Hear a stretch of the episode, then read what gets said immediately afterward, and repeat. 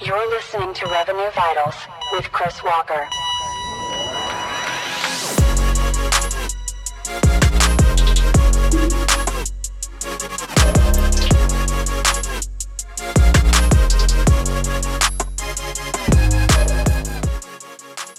All right, everybody. I am your host, Steve Schmidt, CEO of Magnetic. You are listening to the Magnetic Podcast.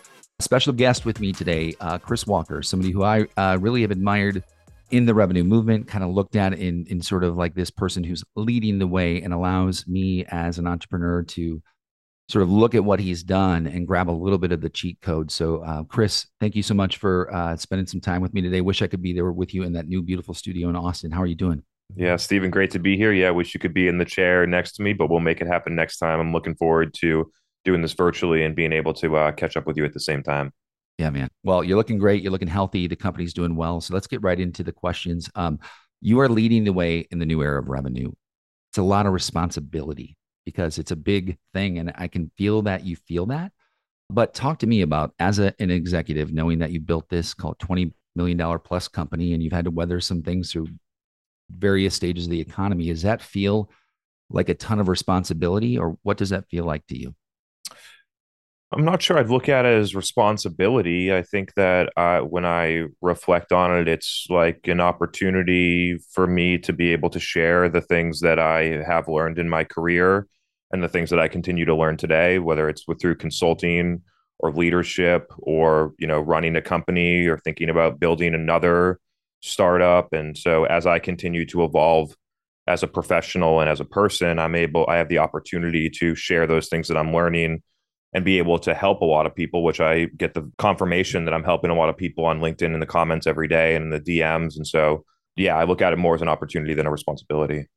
Walk me back to, I mean, four years ago, uh, you were in your apartment. It looks like in Boston, um, and and my understanding was uh, your video sort of journey, and this started with you choosing to chop up Zoom calls. Um, when you were in that chair, choosing to do that, did you envision this happening? And what did that look like then compared to the reality of it? No way. Yeah. When I started my quote unquote company, I was a freelancer consultant trying to figure out how to make 15 grand a month to replace the salary that I got from the company that I just left. A lot of people reflect on this and when they look back that generally they just weren't thinking big enough. They didn't weren't able to conceptualize at that stage of their life the opportunity and the things that they are actually capable of. So transparently, that's kind of where I was at. Like if I was able to build a million dollar company, I thought that was like so far away and like would have been so amazing, and it was. Yeah. Um, I reflect back on those times as some of the the best, and when I was building the company, is just figuring out how to get from, you know, zero to get your first five thousand dollar contract, or to figure out how to, you know, get one more customer and reach eighty three k MRR, which is a million dollars a year. And so, yeah, when I started the company, it was really about how to like I didn't even recognize how uh, unique my thoughts were at that point. I thought that everybody thought the way that I thought, and everybody knew the things that I knew. And like, why is my perspective so special? And then I started when, you know, I had a couple of customers. I went to a couple of the local conferences in Boston. I think this is like, this is 2019.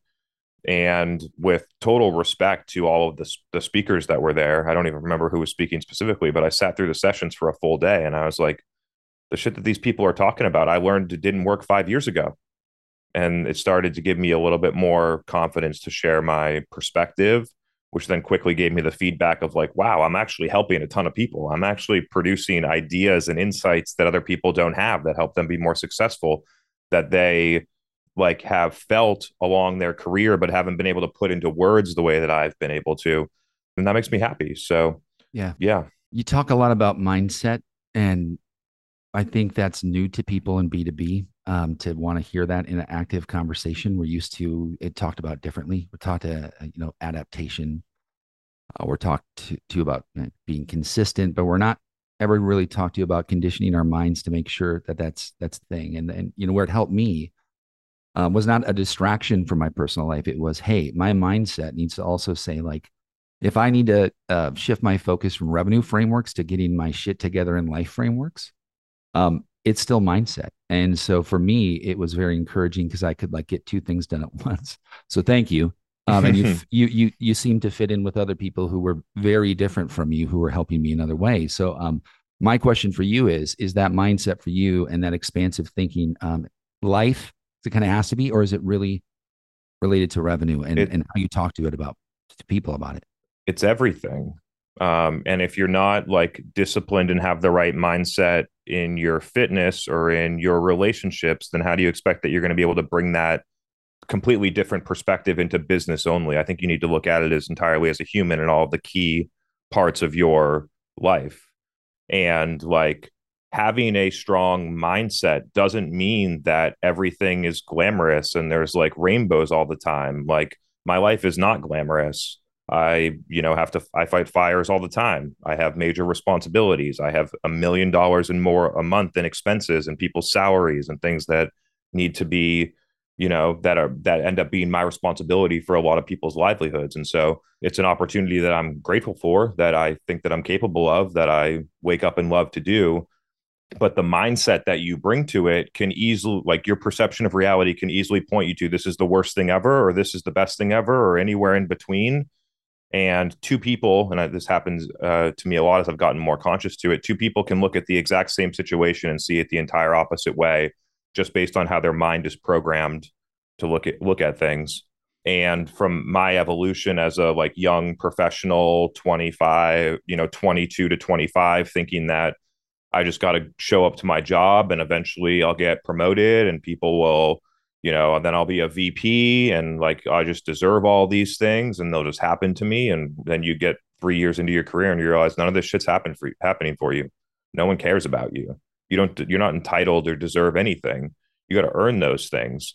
And then went through a four year period of my life where I was an employee, but was working on my mindset, my consistency, my discipline, my ability to create strategy, to look at other areas of the business outside of just product or marketing which then really propelled me and set me up so that when I did have the opportunity to start my company in 2019, I was ready. I was disciplined. I knew what work, like the work that needed to be done. I knew when I saw the opportunity on LinkedIn, I totally capitalized on it. I was quick to hire smart people to then help me and propel the growth. And so the mindset for everybody, but especially for entrepreneurs and, and CEOs and executives, I think has to be the foundation for you. Yeah, there's a statistic. I believe it's. I shouldn't quote it, but I'm going to. Uh, it's uh, 58%, I believe, or even higher of entrepreneurs end up in uh, divorce or separation. So it's significantly higher, I think, due to that stress barrier. And it's interesting because um, the preparation, like you said, is is you walked into it knowing, hey, I want to be ready for this when this happens. I think a lot of people today, um, and I did something similar. I, I really did. I listened to you and Jake Dunlap for probably a year and like just wrote notes and wrote notes and then checked things. But I, I feel like a lot of people right now maybe um, maybe stumble into it and it's a much different way to get into business than being intentional. Um, I want to talk about, gosh, I want to get to data bias in a second, but I want uh, two more questions that are a little bit, call it people orientated. Um, yeah. Right now, I think uh, performance, like you guys are known for performance, revenue, these big things that are hard to do, right? If everybody could do it, it'd be, you know, you'd charge a lot less money, but you guys get out there, do it, have a great reputation. Um, while you're doing that, the world is fucking chaotic right now. And I feel like everybody's got a reason to be really fucking scared. And um, that's a choice and that's a mindset, but it's also like the reality of it. I am like you, where um, some people don't like it when I tell them I don't watch the news, I don't read articles, and they ask why. And I just say, because I can't change it. And they say, well, don't you want to know about it? And I said, well, if I can't change it, why would I want to know about it? And, and, and maybe that sounds callous, but I feel like it would just take me in places I don't want to go. Like, and, and, and that sounds selfish, but um, bringing it back to this is at a performance based driven company, how do you balance creating, call it a safe place to work um, for people who want to be in a culture of performance, but yet want to still have that dubbed safe place? I mean, when it comes to like the news or the overall content that you consume as a person, just be aware that you're consistently being programmed and will over time think in the same way of the content that you consume. So I'm very intentional about the types of content that I consume and the types of content that I don't consume and curating my feed, whether that be on LinkedIn or other social networks. And so that's just a little bit of a note there. When it comes to you know the the work that we do in terms of driving revenue for companies and increasing performance and ROI of marketing activities and even looking at the revenue analytics and giving them tips on how to improve their sales and marketing alignment or update their metrics and a lot of other things that we do. When it comes to the culture, I think that there's a couple of key foundational elements that a company requires in order to have a thriving culture. I think at the center of that needs to be positive business performance. It's tough to have a great culture when your revenue is declining 10% and you're, you know, burning cash and you can't raise money. It's hard to continue to have a great culture. It's not impossible, but it puts you at a in a much harder position. I think it's about having a clear, compelling vision of where you're going in the future that the people at the company believe in and want to be a part of. And then I think there's uh, a huge element of transparency and communication and things like that. So that if in the absence of information, people are going to make up in their brains what's actually going on, which is typically like negative or not actually what's happening. And so providing the information actually allows people to have the context to understand why decisions are being made or what we're doing. And so I think there's like some foundational elements of culture that end up being sort of required before other things can even start to take effect. We actually just got back from uh, Denver, Colorado. We did an offsite there. We brought our whole team together, which we find to be, I, I find personally to be uh, the highest ROI uh, expense that I have in my entire P and L every year. Even considering doing it up to twice a year moving forward because of the impact that we have, and also we're a remote company, and so bringing people together, I think, has a huge impact. So things like that can be hugely impactful, and so and then I think it's about like, if you just look at the micro of like, okay, as a leader, if you want your team to post on LinkedIn and start to adopt these new strategies, then looking at how do you as a leader lead with the behaviors and the actions that you want your team to exhibit? I think those all become really important elements to culture. Cool. Last question on culture. That's it's it's uh it's so fun to listen to you answer to that because I know you can see it. And people like um, Megan, uh, you know, I look at Megan as someone who I've looked at as much as uh, you in a different way with Refine Labs. Talk to what she's meant to you in building the company. Yeah, Megan's the best. If we didn't partner up in 2020, then my company would still be seven people. Yeah. And I think that having the self awareness as an entrepreneur to know your skills and to identify who do you need as a as the number two to grow the company to fill key gaps whether that's for some founders it's the cto for other founders it's the the person who knows how to drive revenue. For me it was all the operations. I'm product marketing sales strategic finance vision and all those things are really complemented by megan's core skill set. And even her as a professional she has evolved incredibly from you know, an executive at startups for a long time, being really successful now as an entrepreneur and my business partner and a leader in the company. And she's at a point now where like she she can run the company. She's really talented, and I'm I'm grateful for all the work that we did. And we went through a incredible run from when we started working together, and we the business was probably doing 1.6 million ARR.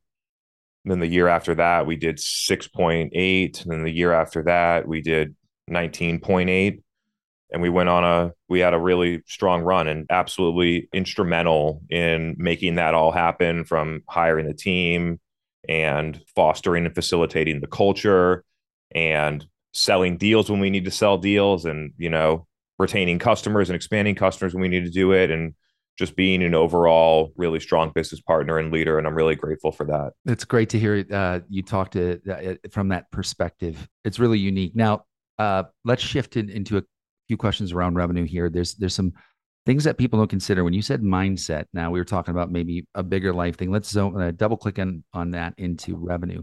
There is data bias, right? I know I've proven it to myself. As I walk in, someone shows me the data, and I go, "Fuck, man, I was completely wrong about that."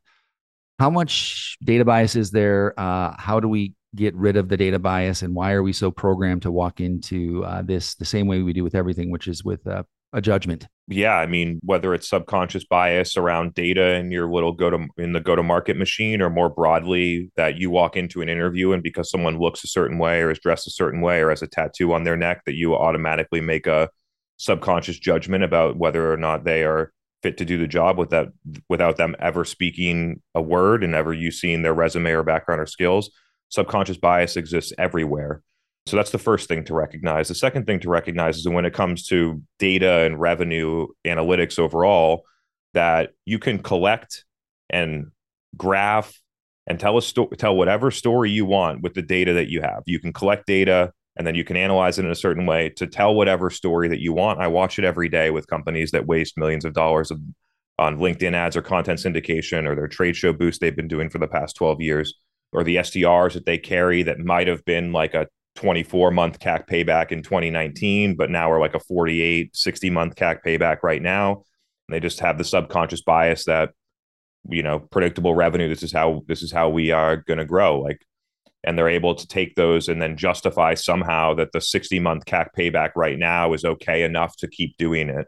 And I'm guilty of this too. Everybody, everybody is. I think that my background in uh, engineering and clinical trials and scientific data, and some of those allow me to be more objective in the things that I say and be more balanced in the things that I say and understand when you know there's a thing that comes out like from a vendor that says like if you say the word fuck in your you know calls that you're 68% more likely to close deals. And it's clear that that is correlation not causation that when you have a better relationship with someone you're more likely to feel comfortable cursing which is an indicator that they're more likely to close a deal. So it's definitely a correlation, not causation. If you just show up on calls and start dropping F bombs, you're not closing any more deals. So I think that some of my background allows me to look at data and have a more objective view than other people would just purely based on my experience. But I'm absolutely like every person has subconscious bias, whether it's for data or other reasons. It's hard. I think it's hard to walk into something and look at it without an opinion. Now, scientifically, walking into something means we need to walk into it. Um, it's hard for revenue people who tend to be more passionate. It's interesting to think whether there's as much opinion when it comes to a company's P&L. Mm. The P&L is standardized, objective. If two people looked at it, they would probably come to the same general conclusions of what's going on in the business, but even then could have different interpretations or opinions of what it actually means but when you think of when you think about other types of business processes that tend to be more objective, the thing that I think about is like, why can't that happen in revenue? Why is it so much different when you look at your Salesforce data combined with like your intent data and your marketing automation and your million other tools compared to your P&L? And how do we close that gap as executives and professionals where we're able to look at our revenue data across the executive team in a shared view, common shared view, that allows us all to come to draw similar conclusions based on the data that we look at. And that's simply not happening in B2B companies today. Every single department, every single sub function, all is looking at different data, different metrics with different filters. I think it leads to uh, a lot of people having different stories about what's actually happening and what we should do next. Uh, so this is uh, this is the problem, right? This is you stated the problem as you see it, and now you've expanded into. I mean, I listened to you, so I know where this is going, and I love it. So I want to describe it how I see it or how I hear about it from you. Revenue is not just a function of making money or pipeline; it is an overall function of a company maintaining healthy revenue, healthy balance sheets. Talk to me about that because I know there's a big release coming from you guys. I feel like it's software, and I feel like it's going to guide people into that kind of single view dashboard and then drill down is that where you've arrived after the last four years of collecting data? And how did you get there if that's the case? Yeah, we're coming up on a, a new announcement and evolution of how it works. Uh, and so that's forthcoming. But yeah, starting in 2020, I was uh work I got hired by the first like legit CMO that hired me, Allison Monroe at Vena, and she saw something in my LinkedIn content and believed in me. And I'm incredibly grateful for that. And her and I worked directly for almost a year. And the first thing that we did was start to analyze the revenue data and something that I had some opinions on, I had some ideas on, but I had never done at a company of that size and scale, aside for the ones that I'd been a direct employee of. And they had actually way better data than I had ever seen before. So we worked through some processes and we identified some things and we saw that you know despite having 65,000 and all the executives at the company that was in purchased by PE all the executives changed. So like nobody at the company is like cares about what happened in the past. They're just looking to trying to look at the data to get insights. Oh. and which is a great situation to be in because they're not tied to the past. Yeah. And we looked at the data and despite having 65,000 MQLs come in the previous year that they only won like 140 deals and the win rates were super low and their ACVs on high enough to support that. And they're spending, as a relatively small company, spending $150,000 on digital advertising to make that happen per month. um and per month yeah yeah and so and with just like what i would consider like a pretty basic analysis of what's actually happening and identify all the places where the budget's being wasted identify the things that are actually working proven buyer journeys where buyers pass through move through you know a sales process and convert to revenue in a repeatable and consistent way with good sales velocity find what those are then start to re-architect the entire sort of like at that point it was demand now i think about it as go to market because we have sdrs and how we utilize sales and field and other things like that Yeah. and then see just like a massive impact in the business see great scalability where we take we actually took the advertising down from 150k to 50k initially got CAC back in line and then built it back up and then over the next two years scaled from 50k on two channels to a four 400k across 12 channels and that was like the that data analysis was the first ever revision of the stuff that um, con- I continue to work on now. Yeah. Um, and then the two or three years between that, we probably did at least a hundred of those types of analyses, and we learned new things about the process. And we saw a bunch of different companies' data, some of the shittiest data, and some of the most like robust and well done, well governed, and be able to identify processes where we can repeatably do this and get similar insights. And then starting in June of this year, we started to look at it in a little bit of a different view of how do we start to apply automation to this? How do we start to apply standardization? What baseline stuff does the company need in terms of their data? And then how are we able to architect it and look at it in different views to be able to get to the end result and insights that we want and need? How are we able to then aggregate that data and look at patterns that we see over hundreds of companies? Or how are we able to use that to create benchmarks that when we say, hey, company B, like you're really underperforming in this area, and then we can say, here's how a hundred other companies perform, and here's their metric, and here's yours to give them a clear sense of and a objective view of their relative performance. And I think that B2B companies need that right now. I think it's so much uh, so much internal analytics from people whether there's certain people at like the manager director level that are trying that are biased to show that their things are working the best and I get it but even at the at the rev ops level and having like a strategic view I think that the processes that we've gone through over the past 4 years to analyze so many companies is just irreplicatable from an internal function and so I think we have uh, a lot to offer Yeah. in terms of how we do it. We've been doing them manually for four years. It's semi automated right now. We've gone from it taking six weeks to it taking three weeks. And I s- expect by the end of the year that it will be almost simultaneous, It's big. almost instantaneous. Yeah. That's why mindset's got to be so big for you right now. Um, two questions out. Well, one question. You you I can hear the medical and pharmaceutical device background when you when you speak about things, which I can really appreciate, right? Proving out theories. Um, and and this this goes back to a long time ago when people argued about like psychology and you know Carl Jung and different people who were right and wrong, and there was never been a universal truth on anything. And I'm glad for that. Um, but as you view this new era of revenue, when do you view that an early stage company should bring in RevOps and, and, and being very generic here, right? So is it services? Is it SaaS? Let's call it early stage SaaS or services company.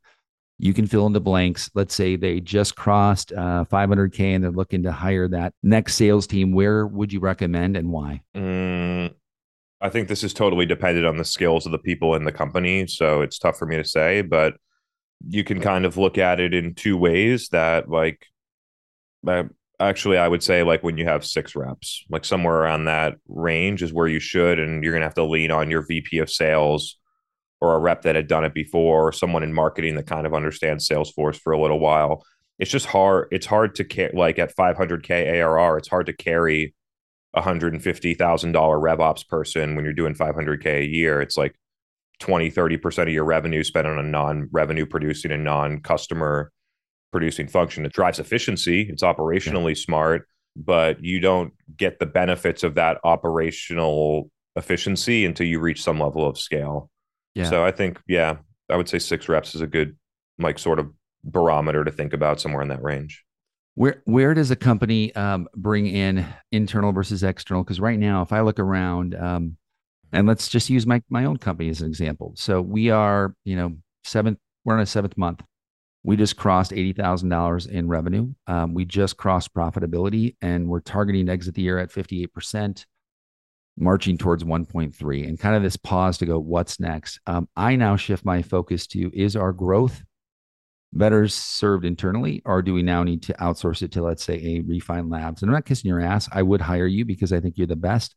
But give me some advice. Am I best to look for that internal, for that next called stage of demand and uh, replacing just lead gen, or am I better suited to look for that internally or externally? Just give me your opinion on that.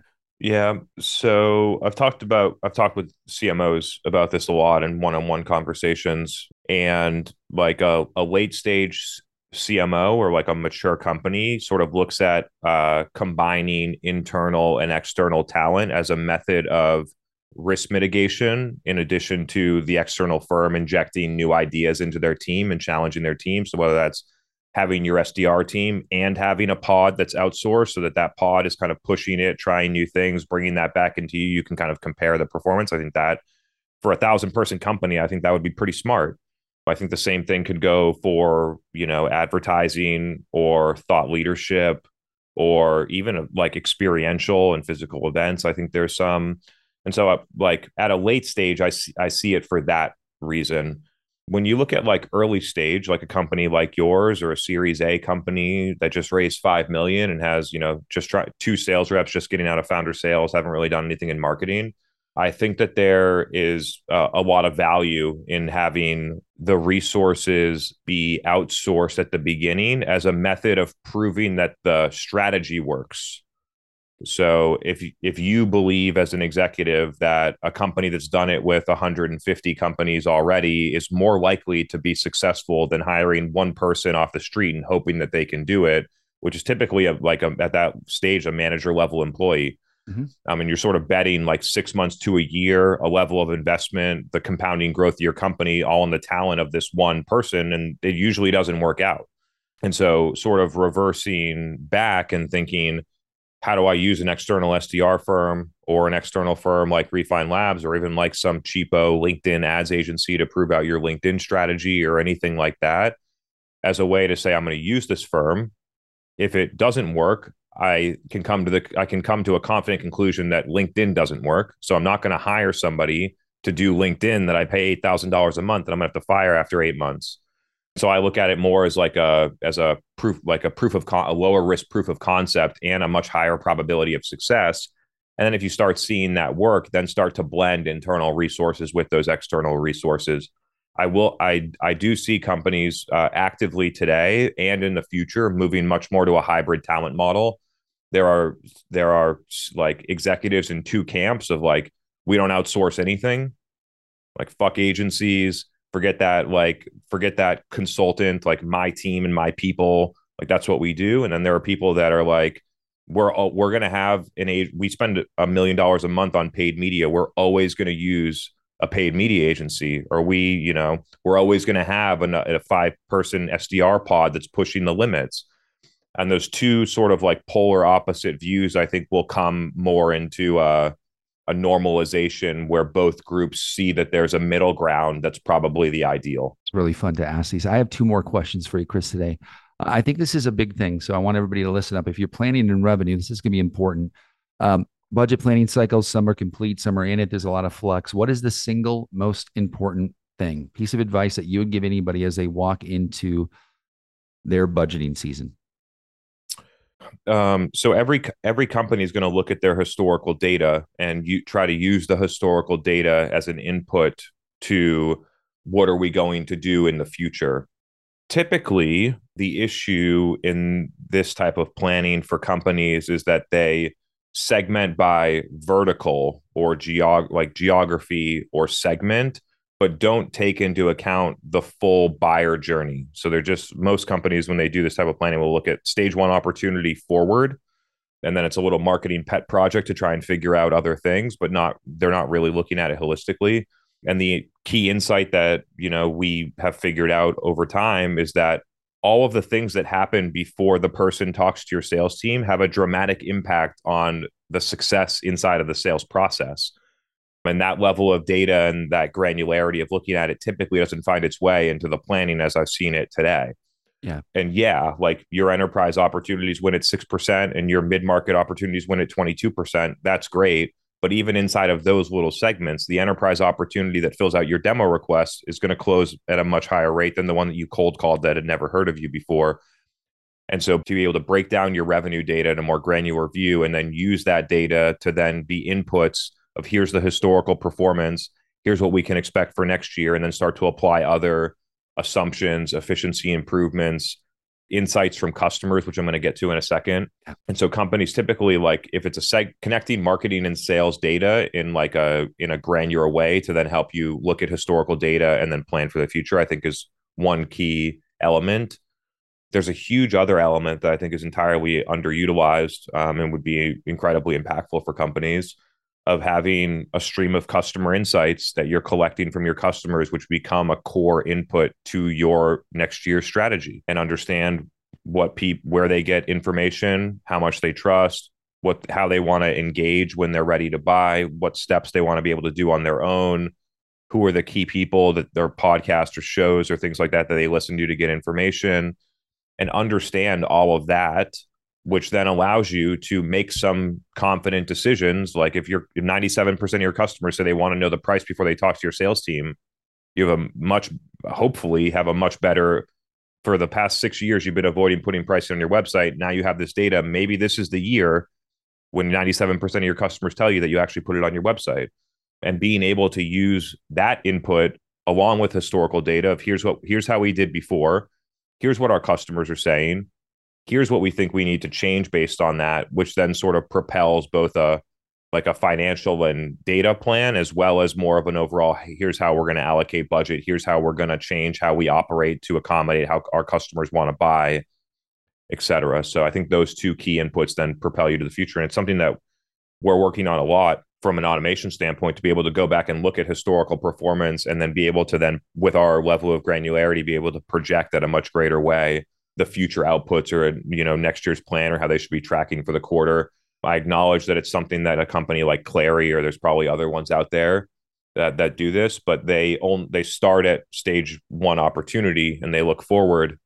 Um, and like I mentioned at the beginning, everything that happens before it becomes an opportunity and all that data and insight and how you look at that data and insight will then give you a much higher accuracy prediction for the future? Wow, super informed question. This one to me, I, th- I don't think I've heard you answer this next question, um, but this is the most interesting question to me and into what my company does, which is content creation to drive revenue and much more of a demand gen framework than lead gen. Funny because I built a lead gen company. That company didn't work out. This company's very profitable. My life is much better. And uh, I think you were onto something. So I'll leave, this question though is about content, and uh, we've got a lot of talking heads, right? Everybody's got the Zoom thing down, and um, the what we coined it as is uh, 3D. Like take this content from a two dimensional platform of two people talking to each other into 3D, which could be call it this idea of creating a media channel, getting outside and and doing content. Do you see that as the future, or call it the present and the future of content? And if it is, how do companies embrace that? Because that's not something that's easy for them to do and just turn on a Zoom account. It's the past, it's the present, and it's the future. It's as simple as that. For those that were paying attention, this has been a core like strategy successful strategy for companies since the mid 2010s 26 2015 2016 where you saw smart people transition from okay i'm going to write blogs and hope that people search for the blogs and find them and i'm going to write commodity pdfs and put them on those blogs so that people read like find my blog and then download my pdf so i can email nurture them. And smart people re- started to move the pendulum to say okay instead i'm going to create video content and then i'm going to be able to distribute that video content on my website but also in all of these social networks.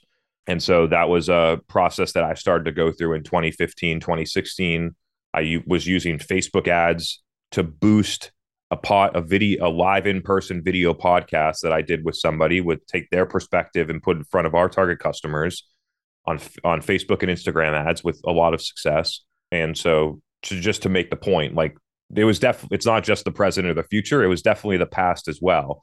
Yeah. Um, and people have been able to leverage that to build, you know, to accelerate growth in their business at a very significant ROI while other people continue to do things that they had been doing since 2010. The true reason as to why it's successful is because the humans method to consume content has evolved. And I don't believe that B2B companies are accurately assessing the way that their customers actually behave.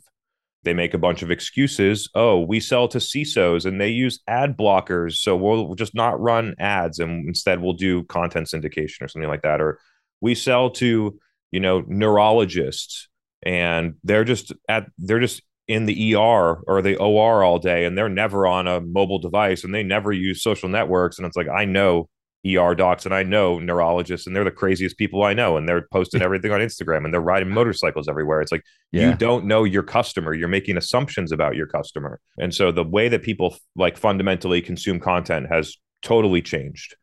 Yeah. From, you know, sitting at a, you know, in-person conference listening to someone speak at an event, which people still do, but in 2012 that was one of the only ways to get good information it's not anymore yeah. Uh, reading gated pdfs on when you boot up your desktop computer in the office in 2012 and you find a pdf and you consume it offline. And then when you need something searching some blog in google. And the the core difference now is that we can connect with all of our peers. I know all of the experts in the spaces. And if i'm into a new space i can quickly through using the internet find who are all the experts in this space and what do they think and how are they producing information and how are they you know influencing or impacting what my customers think the way that people consume content has moved m- way more to natively inside of social networks so i can remember back in the day on twitter like twitter was basically write a blog and then post a link to the blog on twitter and yeah. then hope that people click through and over time, all the networks have deprioritized that because they make more ad revenue if you stay on the platform. It's not complicated. So they're deprioritizing putting links and moving people off the platform to keep them on. So we are incentivized to create content that people consume inside of the social inside of the social network without leaving, um, which is very foreign to B two B companies because they're used to having a click and a landing page view and a form fill to say whether their content was good or not.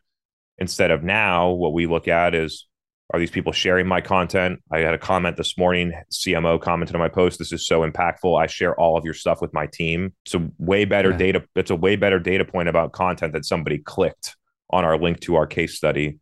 And so there's just a general shift that needs to happen in terms of the level of true understanding that you have for your your customer overall that you're able to observe what they actually do and then be able to use those insights to basically shape your strategy. So like the only reason that I ended up where I am today is all I did was watch what people were doing and listen to what they were saying and do what they were saying and doing. Touche. And so like yeah, people people sometimes reflect on what I'm doing as uh, innovative and really it's just what I talked about in planning. All I do is look at large scale historical data and performance and I listen to what people and customers are saying and I pair those two things together and I actually use the data to make make decisions, even mm-hmm. sometimes where people think it's unpopular or controversial. I don't see them as unpopular or controversial because the data to me feels very obvious that this is the things that we should be doing today.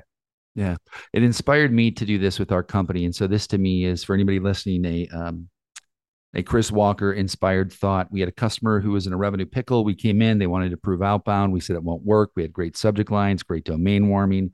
Um, great response rate. Everybody said no. Payroll company in Tennessee kind of took an ass whipping in COVID. Um, and it's a payroll company in Tennessee. Like, what are you, what are you going to do? And we did a look-alike into their audience and said, Hey, you guys do really good with restaurants. New to me. And by the way, they didn't have a lot of spend for any ad money. So we found out over two or three months that we got to get on a plane and go to Tennessee and hit the streets with cameras. And so we spent Thursday and Friday of last week literally just going on our own accord to 20 restaurants eating the food, getting it all over ourselves, having the best fucking time of our life. And we got 128 pieces of content. And now we're building the landing page to say we are a payroll company for restaurants. We understand restaurants.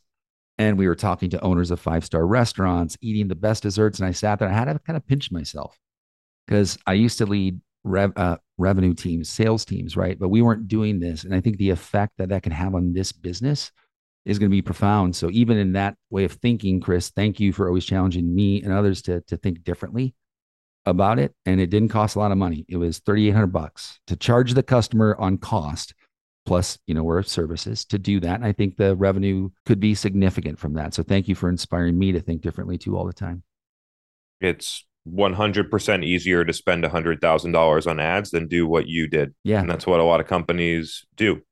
Um, Yeah. The cost when you are making, producing content is time. That's. That's the cost and talent and effort. And the exact same constraints exist when you're doing running paid advertising, to be 100% honest. Yeah. And so, yeah, I do believe that a lot of, I do believe we'll continue to see a movement here, but at the same time, I like to balance it with realism. Yeah. And so I think innovator, like it's going to be great for your business, right? Yeah. Like, but when you look at like broad, large scale movement of, you know, uh, the cloud 100 or like all series b startups i think it's con- going to continue to be a very slow adoption curve until people feel immense pain Yeah. which could be it could it could be looming but yeah i think we'll we'll see uh we'll see a correction at some point but i think it continues to be pretty slower than i would expect in terms of adoption Agreed. yeah This is fun, man. Thank you so yeah, much. thanks for having me. A lot Yeah. of cool topics. Appreciate the questions and your preparedness, and also awesome to see your success. So Yeah. you know, so far, it's interesting. Also, as you reflect back on your journey, it's easy to say like I started a lead gen company and that didn't work, and like lead gen must have sucked. But as I reflect on a lot of the things that I've done, I've this like you could look at Refine Labs as my third company. The first two didn't have employees, but they did hundreds of thousands in revenue Yep. and you just learn as a professional and some then oftentimes the only way to truly learn is to get punched in the fucking face and a lot of people can you know give you advice and things like that but it's uh it's truly hard to feel the lesson until you really feel it as a entrepreneur and it's a feeling and a learning and a lesson that 99% of people never even get exposed to Yeah. it's part of us sort of playing the game. So the way that I look at it is you did that, you learned a bunch of shit. Now you're on your next one, and your next one's going to be even more successful because of this all the the stuff that you learned. Yeah. And I look at that from my own perspective too. If I started another company tomorrow, everything that I've had with me in my past career then increases the probability and likelihood for the next thing for me to make better decisions, for me to make, you know, avoid mistakes, for me to to do a lot of those things. So I sort of look at it the same way of where you are right now. Yeah. Thanks, brother. It's, it's it's not easy. It is entirely fucking worth it because um, that that tunnel going through it feels tight. But if you just keep, I mean, and that's why I said like you you, people like you kept me going. And when I say mindset, it's like well, I had two choices. I could curl up and die, and that didn't seem like a very good choice.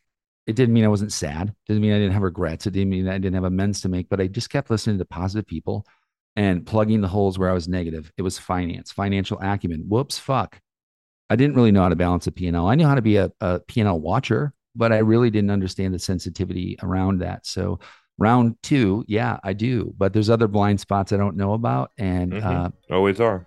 yeah, so thanks, brother. I'm going to keep on keeping on. So uh, appreciate your time today. And uh, it's fun to watch you guys keep uh, growing and your growth as well, Chris, as a person. Thank you. Appreciate you. All right, brother. Appreciate you too.